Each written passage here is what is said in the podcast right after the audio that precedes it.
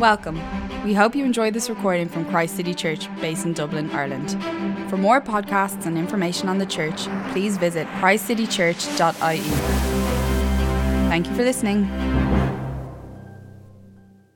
We're now going to have the first of our Christmas readings. Laura is going to come and read the story of the Magi from Matthew chapter 2. If you're in your Bibles, or it'll be on the screen. Now, after Jesus was born in Bethlehem of Judea, in the day of Herod the king, behold, wise men came from the east, came to Jerusalem, saying, Where is he who has been born King of the Jews? For we saw his star when it rose, and have come to worship him. When Herod the king heard this, he was troubled, and all Jerusalem with him. And assembling all the chief priests and scribes of the people, he inquired of them where the Christ was to be born. They told him, in Bethlehem of Judea, for so it is written by the prophet. And you, Bethlehem, in the land of Judea, are by no means least among the rulers of Judea. For from you shall come a ruler who will shepherd my people uh, Israel. Then Herod summoned the wise men secretly and ascertained from them what time the star had appeared. And he sent them to Bethlehem, saying, Go and search diligently for the child, and when you have found him, bring me word that I too may come and worship him. After listening to the king, they went on their way. And behold, the star that they had seen when it rose went before them until it came to rest over the place where the child was. When they saw the star, they rejoiced exceedingly with great joy. And going into the house, they saw the child with Mary his mother, and they fell down and worshipped him. Then, opening their treasures, they offered him gifts gold and frankincense and myrrh. And being warned in a dream not to return to Herod, they departed to their own country by another way.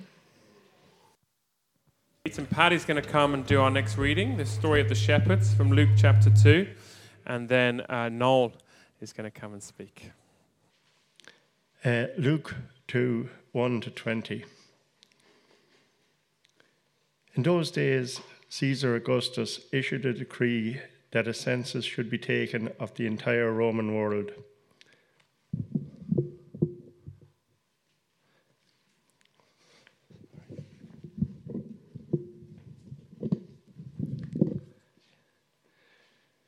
Of the entire Roman world. This was the first census that took place while Quirinius was governor of Syria, and everyone went to his own town to register.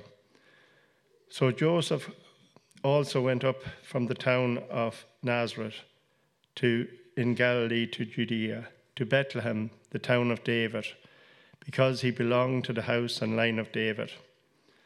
He went there to register with Mary, who was pledged to be married to him and was expecting a child. While they were there, the time came for the baby to be born, and she gave birth to her firstborn, a son she wrapped him in clothes and placed him in a manger, because there was no room for them in the inn. And there were shepherds living out in the fields nearby, keeping watch over the flocks at night. An angel of the Lord appeared to them, and the glory of the Lord shone around them, and they were terrified. But the angel said to them, Do not be afraid, I bring you good news of great joy there will be for all the people. Today, in the town of David, a Saviour has been born to you. He is Christ the Lord. This will be a sign to you. You will find a baby wrapped in clothes and lying in a manger. Suddenly, a great company of the heavenly hosts appeared with the angels, praising God and saying, Glory to God in the highest, and on earth peace to men on whom he favors rest. When the angels had left them and gone into heaven, the shepherds said to one another, Let's go to Bethlehem and see this thing that has happened, which the Lord has told us about. So they hurried off and found Mary and Joseph and the baby, who was lying in the manger. When they had seen him, they spread the word concerning what they had been told them about this child. And all who heard were amazed at what the shepherds said to them. But Mary treasured up all these things and pondered them in her heart. The shepherds returned, glorifying and praising God for all the things they had heard and seen, which were just as they had been told. Thanks, Pat. Well, Noel is going to come and share. And just a brief note we have an advisory team at Christ City Church. We're not part of any denominational network at this stage. So we established an advisory team of four older men and women who are slightly, a few war wounds in ministry that could give us advice and, and guidance as we have been going along. And Noel is very kind to give us his time and advice and speak today. So welcome, brother. Over to you. Oh, well, a semi round of applause. Oh. I think I come here, do I? It's hard being small because you have to, but I like these um, adjustable. Good morning. It's great to be here. Congratulations on your first Christmas over on the south side. Well done to everybody. Um, thank you, Amber, for your story. It was absolutely brilliant and um, great insight. And God is so good, isn't He? That's the one thing we know that God is good. And um, just, it's great to be here. It's great to be part of the advisory team. And um, it's, uh, yeah, some more wounds are healthy. I remember my daughter one time, she had gone through a lot of, um, my second eldest gone through a lot of, uh, I guess, this the, the, attachment type of anxiety. She went live in America with her husband and she was having nightmares and night terrors, she called them. And, and she worked through it and while she was there, thank God. And uh, there was a girl that she met called Kyoto from Japan. And um, she had, if Becky said, Dad, if I was at a 10, she was at a 90. And Becky was able to share with her what, how the Lord had brought her through, through, you know, her things and what she was doing to overcome this. And Kyoto ended up being able to come her home, got a job, went to college, all this stuff. And I realized that our pains can become somebody else's medicine. And, and so they never go to waste in anyone. And if we can put, put any medicine into someone's life, praise God. You know, um, so it's great to be here. And, you know, I was thinking, like, it was great the way it started um, this morning.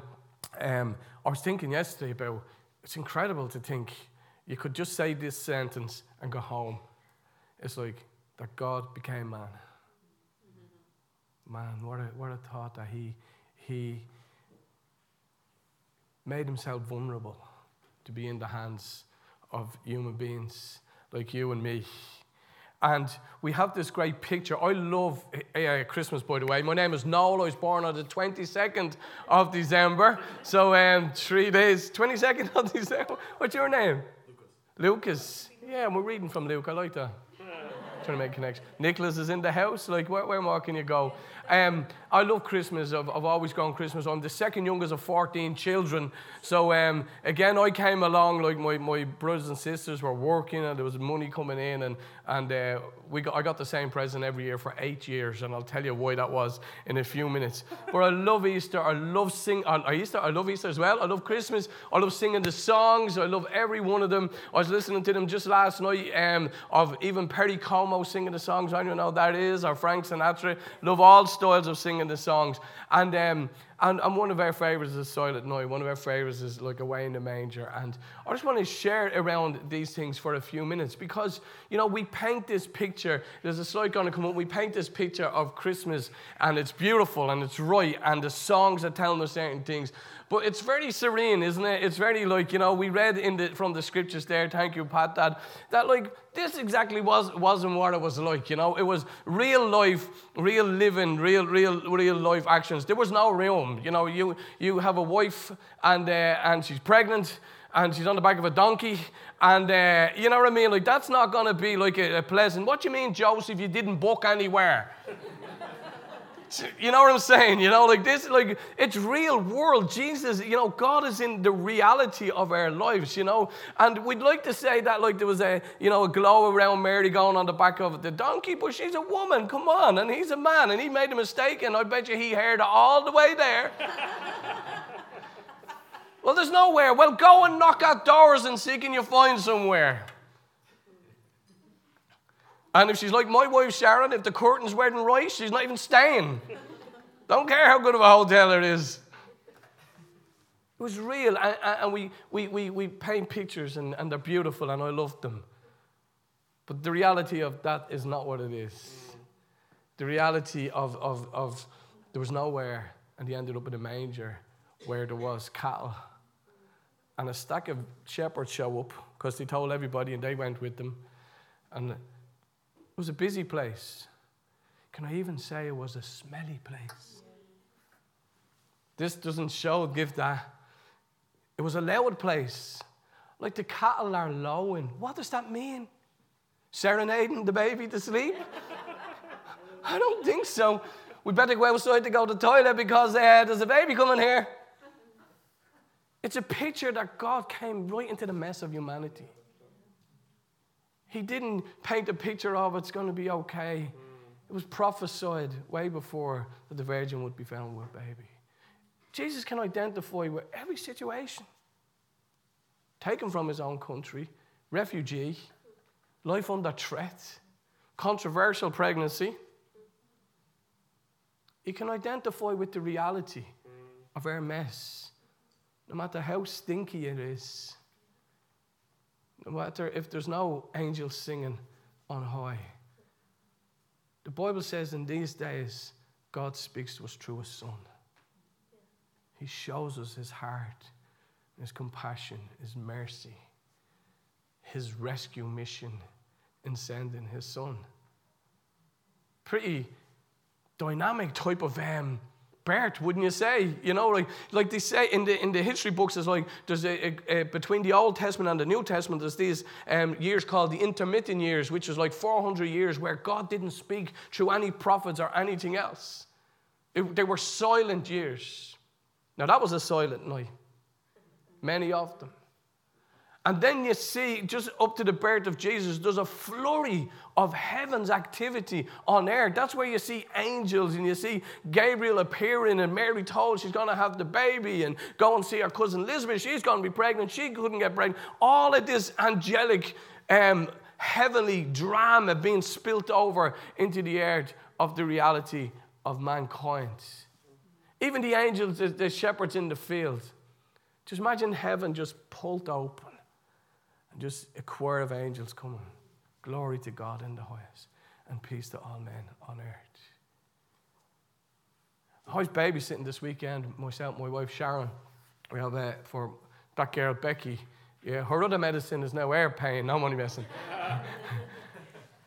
little Emily, little Jesse, he's nearly he's three, and then Emily is one, and Emily doesn't really sleep that well. And uh, so anyway, I thought I was over the days of getting up at half two in the morning, but um, they're back upon us. So I know what it is to hear the baby cry. And like, I've utmost admiration for every person that has little babies and little kids at this moment, even though we had four of our own. But you truly do forget it until you're back in it and you go, you're unautomatic. You're not really asleep, even though your eyes are closed and you think you're asleep. You're not really asleep because I'm waiting for that baby to cry. And this baby that was born let out a cry.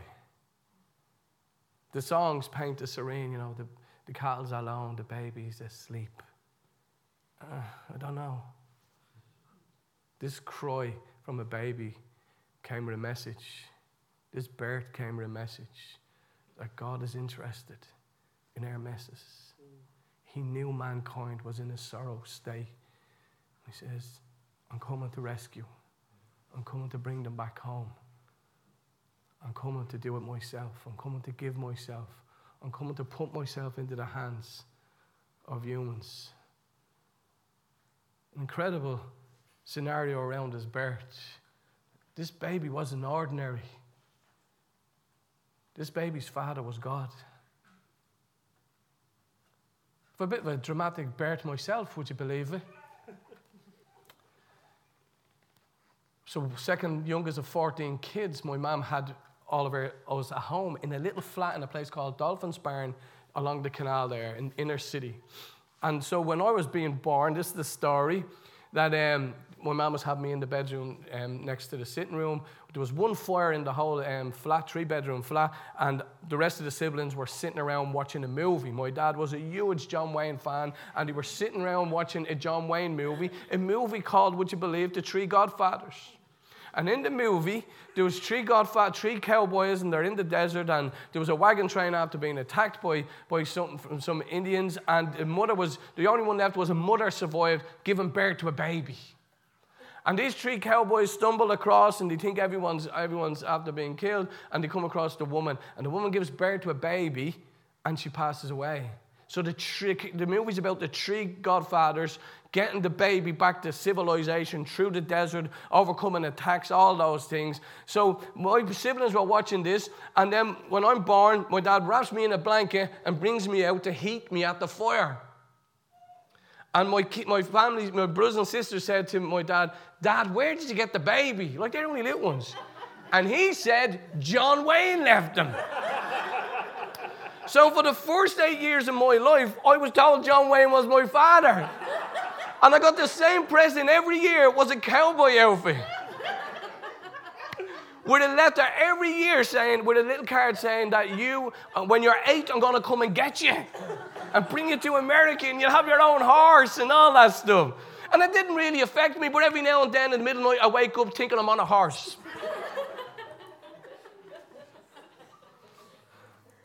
Not quite as dramatic as Jesus, but the kids were like, Where did you get the baby? Where did he come from? He come from somewhere else? John Wayne, he's in America. All them looking at this baby in the manger, in the middle of the mess. Where did he come from? He's God's Son. He's the Messiah. He's the Savior of the world. Crying out in a little baby's baby's cry. God crying out like he did in the garden Adam, where are you? But now he comes again. Adam, where are you? He comes. There was no silent night. No one can convince me it was a silent night. I love the song. The cry of the baby, the message that was coming with this baby. That he can give us rest from all the madness of the world that we live in. That he can make our crazy nights silent nights. Nights where we can be still, lifestyle where we can be, we can be rid of the hurry and the scurrying around, even most prevalent at this time of the year. He's the rest. He's the one that brings peace. He's the one that brings holy nights. He's the one that can identify with every situation that you can go through in this life. He knew what it was to be harassed. He knew what it was to, for controversy surround him. He knew what it was to be rejected by others. the baby crying out, the baby signifying the message of the baby. I'm here to bring eternal life. And Joseph going around knocking at the doors. Listen, would you have a space for me and my wife? She's pregnant. No room. No room. Somebody made room. Somebody said, It's busy, but I have a place. I could make more money out of somebody else, but I'll give it to you. Somebody made room for this Jesus, and that's, that's asked of us all. The, God who comes to come right into our messes, whether it's anxiety, whether it's lack, whether it's pain, whether it's shame, whether it's guilt, whether it's brokenness. He knows where we're at. He knows what's going on. And He says, I'll come right in the middle of it and bring heaven with me and bring my healing and bring my freedom and bring my acceptance. He's still going around. It it goes right all the way to Revelations, where there's this beautiful picture of Jesus still knocking at doors. If anybody opens up, I'll come in and I'll fellowship with them. I was praying last week about Christmas, and I was, it was something on the TV, and it was a group of people, and and a fella singing it in the front. And they might as well have been singing Rocking Around the Christmas Tree because singing Away in the Manger was just another Christmas song. And I was praying, Lord, would you make this Christmas an impactful Christmas in the heart of every person that hears these songs? That they're not just songs, They're declarations. They're pictures being painted that God sent his only begotten Son because he loves this world. He loved and he still loves. And he's still going around knocking. And I love that part that was just read by Pat in, in Luke. It says, He told everyone along the way that, like, we would have what um, Amber said, she kept using this word I have this confidence of who I am and who I was born into and why I was on this planet. And as Christians, we have to, we have to carry no shame about declaring what this season is really about. Because the gospel is the power of God unto salvation. How did you become a believer? Someone shared the reality that God came rather than live without us. That Jesus gave us life so we could have eternal life. That He took our sins upon Himself so we wouldn't have to pay the punishment for those sins before God. Like, what a message! Mm. I was sharing with this guy. I kid you not, my, my home is a bit of a crazy place, right? I have four daughters, and it seems like our home has been a point of ministry all of our, all of our walk, which is 33 years now. And many times the Lord has spoken through different people to Sharon, my wife, that there will be miracles around your kitchen table. And one, just during COVID, um, the first lockdown, some fella, like, he had a great, um, great job worked as a, an advocate for women that were in the laundries that were a blemish our society for so long and many other things. And, uh, but this, this lad was an ex heroin addict. And now he had this amazing job where he was speaking on behalf of others. And during lockdown, things got on top of him, ends back on crack, which is absolutely 100 times worse. And somehow my friend meets him, and the two of them end up around my table in the house.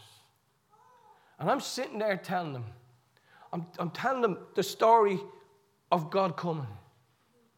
I said, Can you imagine that, like, everything you've ever done wrong can be forgiven if you accept what Jesus done on the cross? Washed clean, slate brand new, washed whiter than the snow, nothing held against you. Nothing, nothing. God won't say, Oh, I forgot about that one. I need to just hammer you on that. He, everything is washed. As far as the east is from the west, so far has He removed your sin from you. And I knew He had His attention. I'm like, now, not only is all everything that you've ever done, imagine all the brokenness that has come through sin gets healed. You're in a process of becoming more like who He is. That you can do, walk, talk, act be compassionate, loving, as much as He is. 1 John says, As He walks, so shall we. Not only that, but He has a plan for your life, a purpose. A purpose that, that you're fulfilling what you are made for. That uh, assigned to your life is an assignment of life. Wow. Not only that, but when you pass away, the grave is not the end that you go to be with Him forever and ever and ever without no pain, no shame, no guilt. My last question was to Mark Are you ever going to hear good news like that again? That's the message. That's what his little baby cry was screaming out all over. Mm. That things have changed. A way is being made. There's a new day upon us. There's a new covenant that's being written and ratified. It will be ratified. And it's yours if you open up. With Mark to finish that story, there's two finishings. He gave his life to Jesus.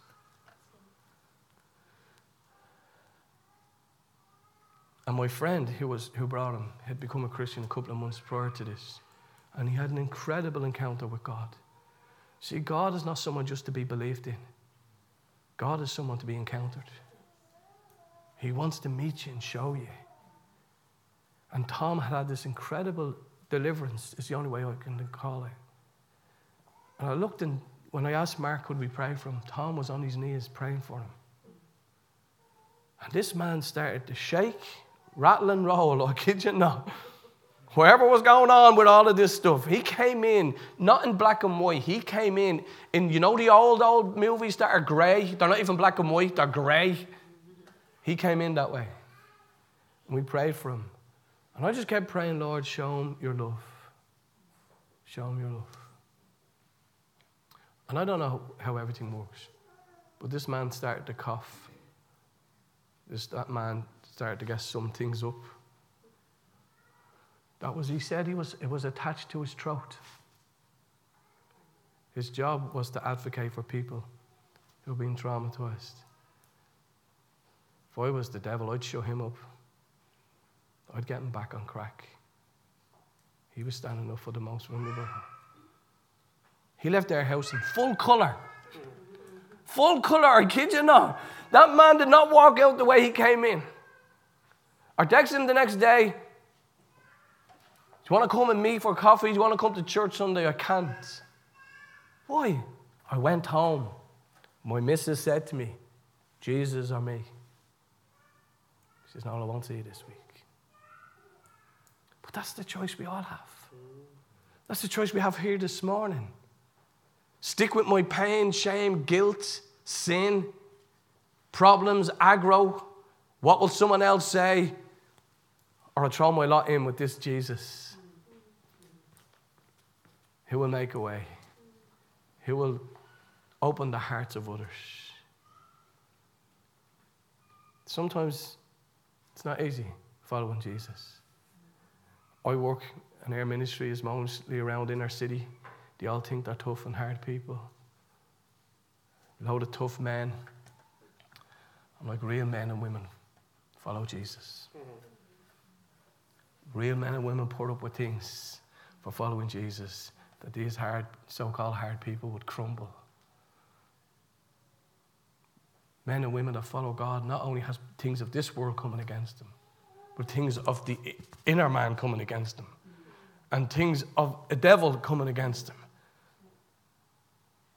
And I implore you to open your heart today. Mm. This could be your day. 22nd of March 1989, a Tuesday evening at 9.40 in the National Stadium, I went to hear a man called, a man called Reinhard Bonnke. I was 22 years of age. He says, Do you want to open your heart to Jesus and receive all that He has for you? I was a bookie at the time. I know good odds when I see them. Eternal life. I just lived the way I've been living. I wasn't even living. I was existing. And I asked him and I accepted him and I started to live. Would you close your eyes, please?